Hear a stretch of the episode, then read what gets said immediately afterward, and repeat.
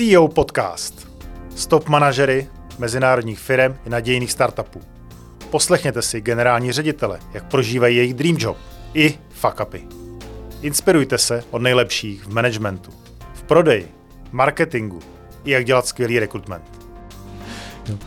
Dobrý den, Milan Mahovský v podcastu CEOs neboli Dream Jobs.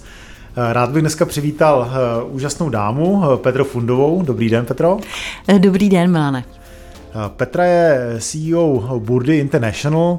Pokud jste staršího vydání, tak Burda, to je jasné, že znáte. Pokud jste mladšího vydání, znají vás mladší ročníky? Znají, protože časopis Burda nebo titul Burda je náš bestseller stále, celá ta léta, protože dorostla nová generace mladých žen, které nemusí šít, nemusí plést, ale mají to jako koníček, rády tvoří a ty střihy a návody v burdě jsou tak perfektní, že nemají chybu a všechny ženy je milují stále. No tak skvělý, moje dcera projevila zájem o to míčecí stroj, takže budu muset zabrousit do nějaké burdy. Petro, chci se ptat, jaký značky vaš, váš mediální dům vlastně má na starosti, protože jsem se dělal rešerši a byl jsem velmi překvapen, že to opravdu není jenom burda. Ano, máme jich spoustu, stále rozšiřujeme, takže já možná začnu od konce, protože nám se podařilo v červnu udělat akvizici a převzali jsme úplně moderní mediální onlineový dům Extra Online Media, který má značky, které nám zatím chyběly. Má bulvár, Extra.cz, má takový lifestyle pro ženy, to se nám už hodí do portfolia, to se jmenuje Lifey.cz a má hlavně top recepty, protože všechny ženy i muži, myslím, rádi vaří, takže tam cítíme na 10 milionů obyvatel. A z toho klasického portfolia, takové naše stálice, je Marian, Doufám, že znáte, nebo aspoň vaše přítelkyně, partnerky znají Dny Marian.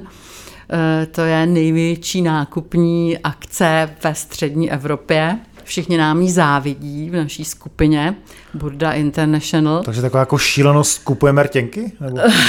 kupujeme všechno. Všechno. Hlavně musíte své partnerce počít kartu, aby e, náš e, partner e, budu asi jmenovat Mastercard, měl radost, že hodně všichni nakupují a je to neuvěřitelná akce, která funguje už 23. rok a stále ji rozšiřujeme. Takže muži jedou na Beerfest do Mnichova ano, a že, ženy jedou k vám. Ano, ano, přesně tak. Přesně nakupují po celé republice a je to i na Slovensku. Takže to je značka Marian a jinak máme značku L, máme Chip, například, nevím, jestli znáte, to je licenční Určitě. titul. Máme vlastně řadu uh, licenčních titulů a řadu titulů, které uh, jsou uh, naše, které jsme vytvořili a uvedli na trh u nás, jako třeba Svět ženy, ta už zmiňovaná Marian uh, a další. Máme i naše krásná zahrada. Opravdu těch značek, které v současné době máme, těch hlavních je zhruba 12, ale máme i portfolio křížovek. A hlavně asi před třemi lety jsme se rozhodli, že chceme být i lídrem v časopisech pro děti s hračkou. Takže máme v tuto dobu přes 70 titulů pro děti, hlavně na bázi licence s legem.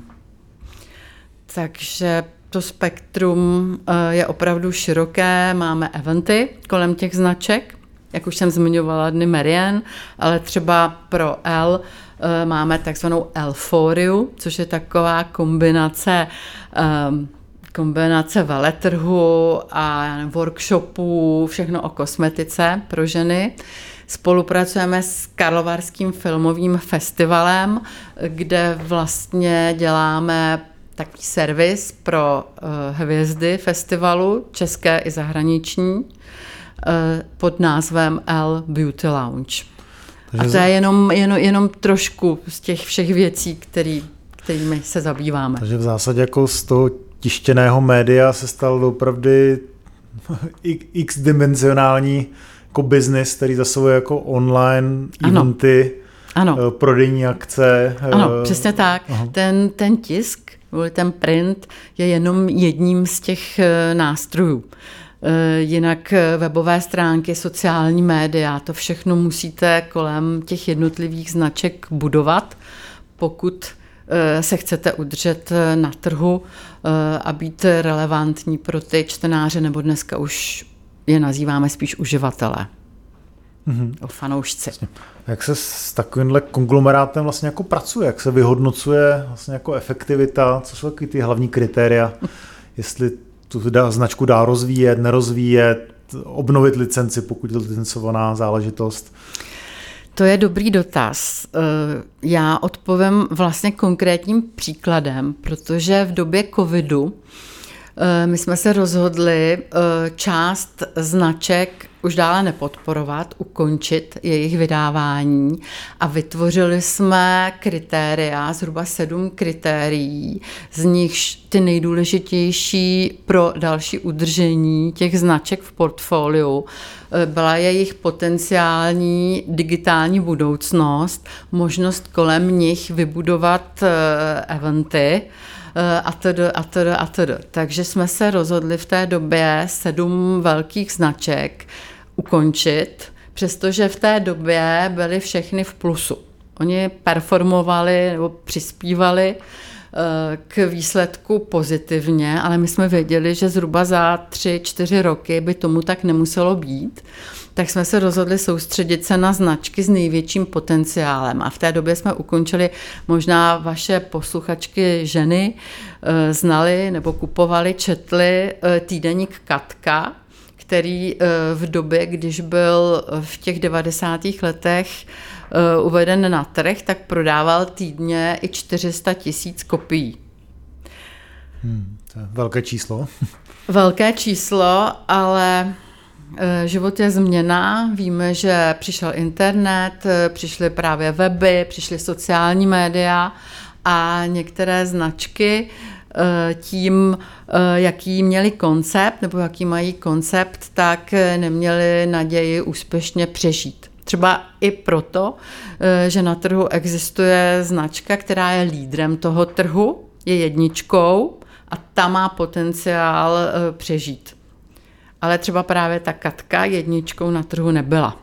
Takže jsme se rozhodli od ní ustoupit a věnovat tu energii jinam, což se nám osvědčilo, protože jsme přišli o, dejme tomu, 20% tržeb těmi zavřenými tituly, ale během jednoho roku se nám je podařilo nahradit aktivitami kolem těch značek, které nám v portfoliu zůstaly. Hmm. To mohlo být docela jako zajímavé vyjednávání, řešení, diskuze, diskuze kolem toho. Ano. Spala jste v té době vůbec? Určitě, já už jsem eh, zažila mnohem náročnější věci, jako třeba různé akvizice, kdy jsem skutečně nespala eh, několik měsíců.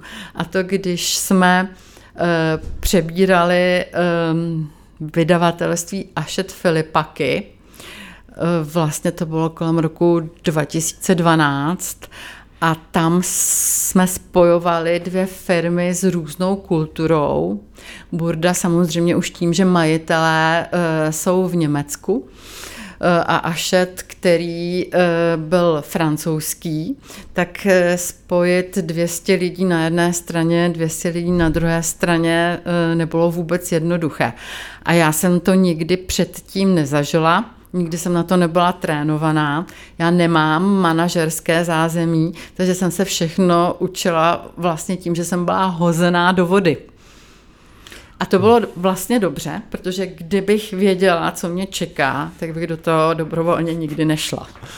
Jasně, vy jste backgroundem kreativec. Ano, přesně tak, přesně tak. Takže já jsem přeběhla z druhé strany barikády na tu stranu, která se musí eh, starat o čísla eh, a o to, aby ta firma byla v plusu. A vlastně jsem se to všechno učila za pochodu. A učím dodnes. Hmm. Protože stále se přede mě kladou další a další cíle, ale mě na tom baví, zní to jako fráze, ale mě na tom baví ta výzva to dokázat. Hmm. Co, co, vy říkáte, že to bylo jako velmi náročné, že byste do toho po druhé dobrovolně hmm. nešla. Uh, co byly ty nej, nejsložitější situace nebo místa, které, které Tak nejsložitější zažila? bylo to, že vlastně Ašet Filipaky, jejich portfolio uh, byly ty uh, upscale nebo ty, ty prémiové značky, právě jako L, Appetit, Merian a v portfoliu klasické burdy. Ta originální burdy byly v Čechách ty masové tituly, anebo hobby tituly, nebo jak dneska říkáme special interest, jako třeba Chip, ta naše krásná zahrada, Jasně. ta Katka a ti lidé, kteří tvoří, ať už je to jakýkoliv z těchto titulů, tak mají vztah k té své značce a myslí si, že je nejlepší. A je jedno, jestli je to ten prémiový obsah, anebo ten masově orientovaný obsah. Ale teď si představte, že tyto dvě skupiny lidí se střetnou. A e, dokázat, aby spolupracovali, tak to byl ten těžký úkol. Mhm. A proč potřebují spolupracovat, když každý tvoří jinou značku? Protože um, jednak můžete eh, benefitovat nebo profitovat eh, i z obsahu, který tvoří ty ostatní. Ideální by bylo, kdyby třeba, když vytvoříte obsah pro L, je to krásný rozhovor s nějakou osobností, máte krásné fotografie, a vy naberete jako žurnalista toho obsahu víc, tak by bylo fajn, kdybyste ho mohl po nějaké době eh, třeba použít eh, i v tom masovějším titulu. Mhm, rozumím. Jenže eh, mezi těmi značkami nebo těmi lidmi, kteří zastupují ty značky, je samozřejmě často napětí. Jasně, přece ten exkluzivní obsah nebudu pouštět do tady Bčkového, jako v fúzovkách Bčkového přesně produktu. Tak, Přesně tak. A ten b produkt eh, má lepší finanční výsledky velmi často než ten prémiový, protože prostě zasáhne eh, širší spektrum eh, čtenářů a kupujících čtenářů. Rozumím. Takže, takže to, to, bylo, to bylo opravdu náročné. Zároveň jsme tam měli některé licence, jako například Maxim, který vybočoval hodně z toho spektra z toho portfolia titulů pro ženy, což tvoří nebo tvořilo většinu těch, těch značek, které máme eh, v portfoliu. A eh, ta eh, licence byla náročná v tom, že v průběhu licenčního cyklu majitel licence změnil sám názor na obsah, na koncepci a trval na tom, eh, že my také změníme eh, koncepci titulu tak, aby už nebyl zaměřen eh, jenom na mm, to, co baví muže, krásné ženy, rychlé Motorky. stroje, ano, počítače a tedy, ale aby hlavně maminka nového pana majitele, když si ten časopis eh, prohlížela eh, doma, aby byla spokojená s tím, co její syn eh, dává do svého titulu za obsah. Takže, takže jsme nakonec tu licenci, když vypršela, tak už jsme ji neprodlužovali. Takže to je jenom takový drobný, možná zábavný moment v tom, když máte v portfoliu i licenční tituly. Hmm. Uh, to se dá možná nazvat i trošku jako nějakým fuck upem. Uh, ano. Jako v, v takovéhle jako situaci, když byste se na to podívala zpětně, uh, protože určitě třeba naši posluchači možná řeší nějaké licence nebo franšízy, uh, jak byste k tomu potenciálně přistupovala jinak z hlediska vlastně koupě té licence, abyste takovýhle jako řekněme výrazným změnům zadání od, od majitele toho titulu eh, vlastně nemuseli podstupovat. Určitě je dobré v rámci vyjednávání podmínek eh, mít tohle na paměti, vědět, že v průběhu času, protože tu licenci děláte třeba na pět let, na deset let, že se může stát cokoliv eh, i na straně poskytovatele licence. Nám se to stalo eh, s titulem InStyle, který v Americe, ve státech eh, je velmi úspěšný titul a je velmi úspěšný eh, i v Burdě v Německu, která také má licenci InStylu. My už ji nyní nemáme, protože popíšu ten problém, který byl v České republice s InStylem. Eh, americký poskytovatel licence si nepřál, abychom ten obsah v Čechách přizpůsobili tomu, eh, co české ženy očekávají od módního titulu. To znamená, abychom tam přidali rubriky. V Americe eh, ten obsah je zaměřen čistě na módu, styl, a neobsahuje rubriky eh, jako psychologie, recepty a další věci, které české ženy očekávají, že najdou v každém titulu, plus minus. To musí odpovídat té cílové skupině která to je samozřejmě jiný obsah, trošku očekávají ženy v masovém titulu, ale ty rubriky jako takové uh, očekávají, ať jsou v L, uh, v Marian nebo v té jmenované Katce. A my jsme to tam nesměli zařadit, takže ty prodeje nebyly takové, jako jsme očekávali. My jsme tu chybu trošku udělali eh, tady, protože jsme ty podmínky nevyjednali jinak, protože eh, v Německu eh, to paradoxně udělat mohli. V Německu to neměli ve smlouvě, ale přesto jim vlastně ten poskytovatel licence dovolil, aby tu změnu a tu úpravu tam udělal. A my jsme automaticky počítali s tím, že když patříme do stejné skupiny, burdy, že to budeme moci uh, taky změnit. Takže jsme vlastně uh, licenci po několika letech ukončili. Takže určitě pokud můžu dát radu, tak myslete dopředu, myslete za roh, a pokud budete dělat třeba jenom franšízu nebo cokoliv, co patří někomu jinému, tak myslete na spoustu, spoustu věcí, které by se mohly stát. Hmm, a smluvně si to zajistit. Ano. To je docela jako zajímavá zkušenost, že v zásadě eh, stejný produkt eh, v jiné zemi může mít jinou podobu a u vás je to zakázané, přestože prostě víte a do, můžete dokázat, uh-huh. že ty čtenáři prostě tady v Čechách jsou podobní víc Němcům než Američanům a přesto se vám to nepodařilo prosadit. Určitě, ale přitom uh, moje role uh, jako ředitele firmy je, uh, aby ten uh, produkt přinášel finance, přinášel peníze. A ani to nebyl argument eh, pro ty majitele licence, eh, aby nám eh, dovolili to vlastně dělat, mít ten hmm, hmm. příjem. Oni byli mm, přes příliš strážci té značky a toho, toho konceptu. Hmm, rozumím. Tak, tak to někdy tak to asi někdy je, no, v rámci korporací a ale zase mám eh, skvělou zkušenost eh, s jiným poskytovatelem licence a to je, eh, to je značka L.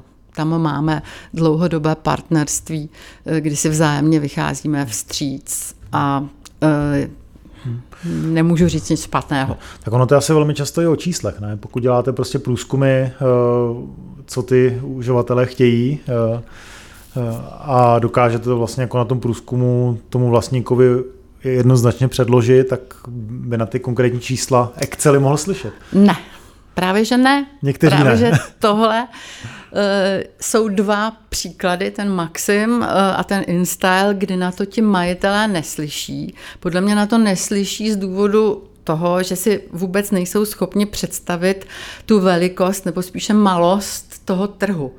Eh, v České republice. Nás je tady 10 milionů, kdežto ty velké trhy, eh, to jsou stovky milionů eh, obyvatel, potenciálních kupců těch produktů. A oni mají spíš pocit, že my to třeba neumíme tady udělat, aby si to koupilo víc lidí, ale ta cílová skupina je tak malá, že opravdu musíte ten produkt upravit tak, aby si ho kupovalo co nejvíc jasně, lidí. Jasně. V startupové scéně se tomu říká product market fit. Uh, vlastně jako je tam nepochopení vlastně uh, těch, je to těch nepochopení. Vlastníků. Že ten, že ten produkt prostě vůči tomu trhu uh, je potřeba nějakým způsobem upravovat. To asi docela jako zajímavé. Já se ještě zeptám vlastně, co se týká vlastně budoucnosti hmm. vůbec těch produktů. Vy jste zmiňoval o tom, že v zásadě ten Media House se stává takovým jako komplexním poskytovatelem v zásadě několika řešení onlineových, fyzických eventů. Kam to půjde, kam to půjde dál? Protože v současné době že samozřejmě velmi, velmi sprofanovaná umělá inteligence, která musí mít vliv vlastně na vaše, eh, na vaše média. Ehm, jaký vliv aktuálně má a jak predikujete, vlastně kam se ten trh posune? Všichni o tom teď mluví. Eh, nikdo asi neví, jak to nakonec dopadne, ale myslím si, že umělá inteligence eh, může být dobrý sluha, ale špatný pán, takže určitě musíme najít eh, ten správný balans, kde a jaký používat. My už ji dnes používáme v tvorbě obsahu.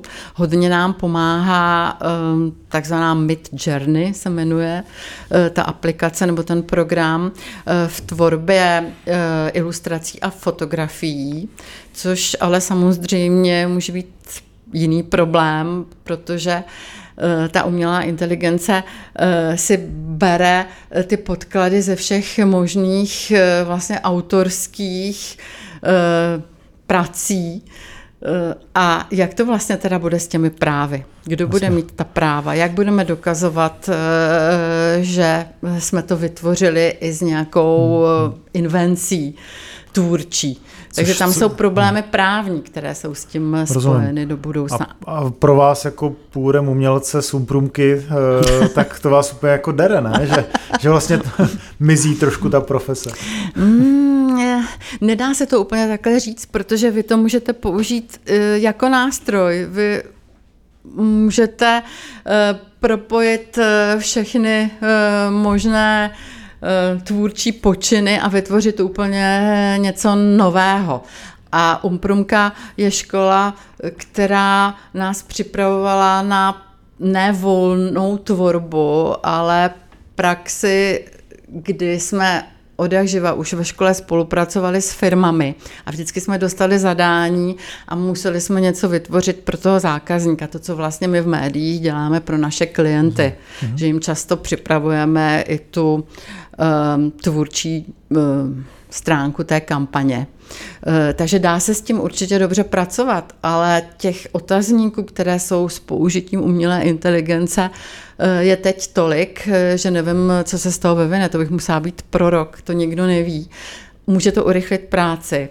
Vlastně, když přišel internet, tak já nevím, do Google, do seznamu jste si zadali nějakou otázku. Vy si tu otázku teď třeba zadáte do té umělé inteligence a ona vám eh, rychle odpoví, pomůže vám eh, sestavit třeba koncept nějaké řeči, nějakého článku, eh, ale asi by to nemělo překročit určitou mes, ale kde je ta mes? Já nevím.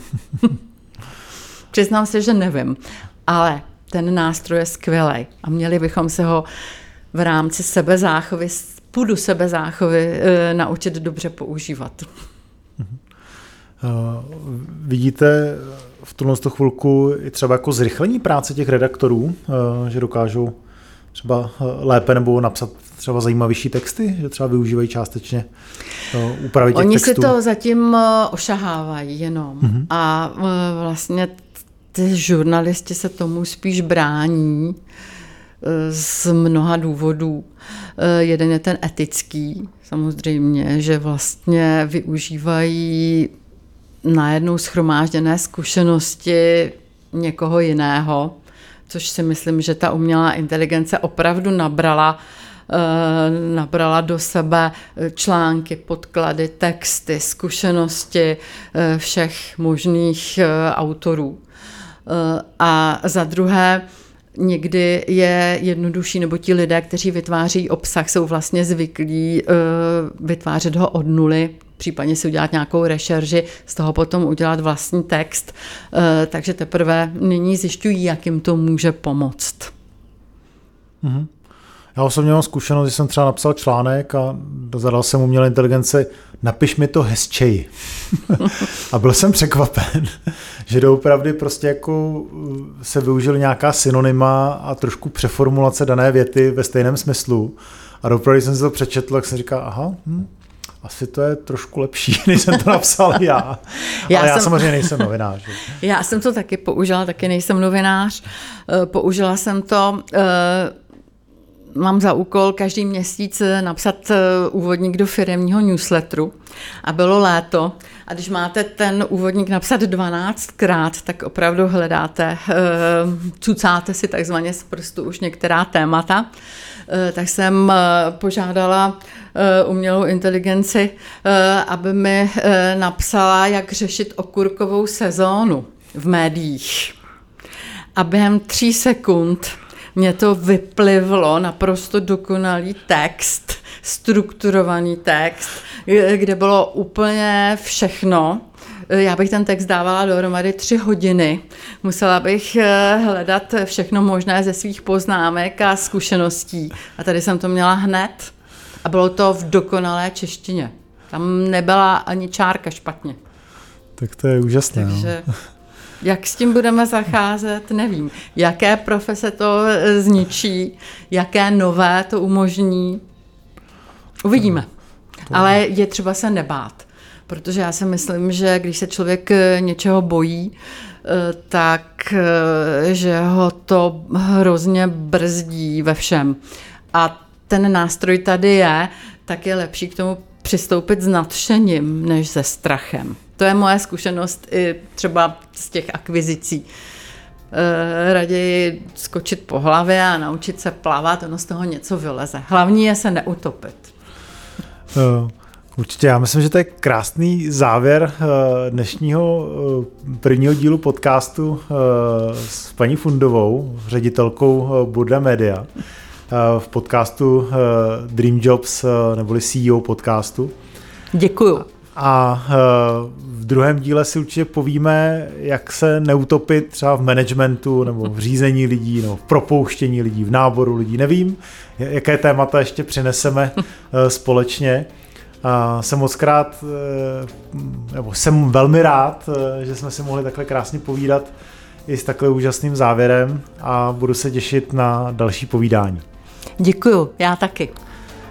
Moc krát děkuju eh, všem posluchačům, že nás poslouchali až dodnes a pokud jste tady dnes poprvé, budeme moc rádi, když si zakliknete zvoneček, nebo dáte follow, nebo cokoliv jiného, nazdílíte na svým kamarádům, aby slyšeli rozhovor s paní Fundovou i další lidé kolem vás. Milan Mahovský, Dream Jobs.